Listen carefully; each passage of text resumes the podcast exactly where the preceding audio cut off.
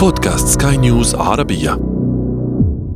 أهلا بكم إلى هذا أنا الذي يسلط الضوء على شخصيات تركت بصماتها عبر التاريخ.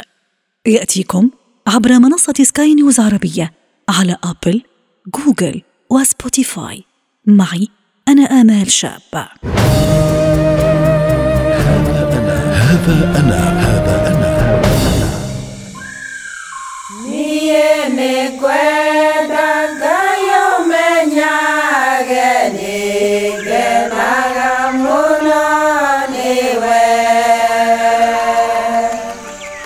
مفيزو جنوب إفريقيا.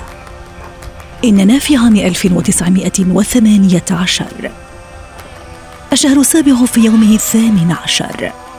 جادلا هنري فاكينسوا الزعيم المحلي وزوجته فاني نوسكيني يرزقان بطفل أطلق عليه اسم رولي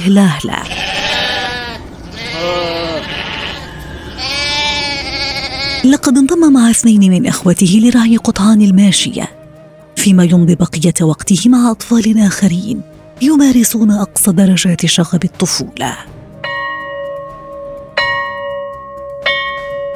في عمر السابعة يلتحق رولي هلاهلا بالمدرسة الميثودية.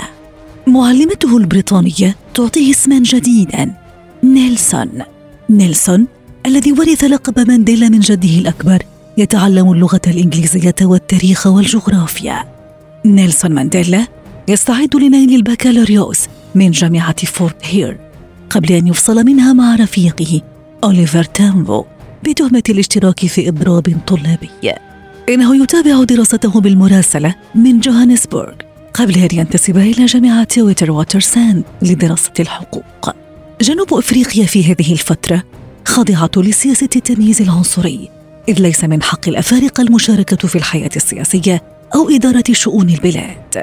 إننا في عام 1944 مانديلا ينتسب للمجلس الوطني الإفريقي المعارض للتمييز العنصري. There are many people who feel that it is useless and futile for us to continue talking peace and non-violence. إنه يدعو للمقاومة غير المسلحة ضد التمييز العنصري قبل أن يقرر مع زعماء المجلس الوطني الإفريقي حمل السلاح بعد مجزرة شاربفيل التي راح ضحيتها أكثر من 280 قتيلا.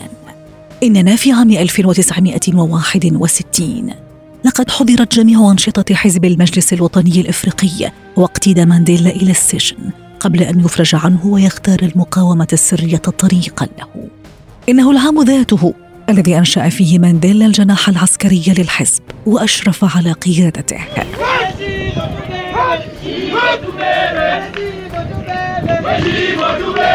عام 1962 مانديلا في الجزائر للتدريب العسكري وترتيب دورات تدريبية لأفراد الجناح العسكري قبل أن يعتقل لدى عودته إلى جنوب إفريقيا بتهمة التحريض على العنف.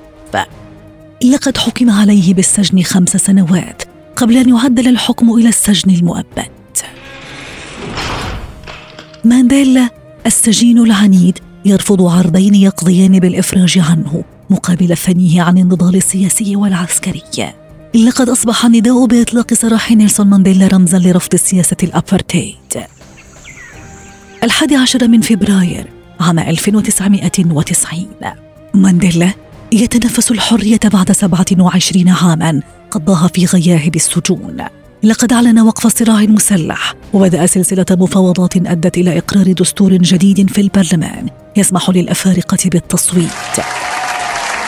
في السابع والعشرين من إبريل عام 1994 مانديلا ينتخب كأول رئيس إفريقي لجنوب إفريقيا وهو المنصب الذي سيشغله إلى غاية عام 2000 لقد شهدت جنوب إفريقيا خلال هذه الفترة انتقالا كبيرا من حكم الأقلية إلى حكم الأغلبية. Our attitude towards any country is determined by the attitude of that country to our struggle. مانديلا الثمانيني الحائز على جائزة نوبل السلام قرر أن يستكين إلى الظل بعيدا عن السياسة وهو الذي بات رمزا للنضال وملهم الشعوب المستضعفة شهر ديسمبر يحزم أمتعته لمغادرة عام 2013 نيلسون مانديلا التسعيني الذي يزحف نحو مئويته يترجل عن قطار الحياة ويغادر هذه الدنيا. هذا أنا هذا أنا هذا أنا. نهاية هذه الحلقة من هذا أنا. استمعتم إليها عبر منصة سكاي نيوز عربية على أبل، جوجل، وسبوتيفاي. ولنا لقاء. تقبلوا تحياتي. أنا آمال شابة في الإعداد والتقديم وتحيات المخرج يحيى جلال.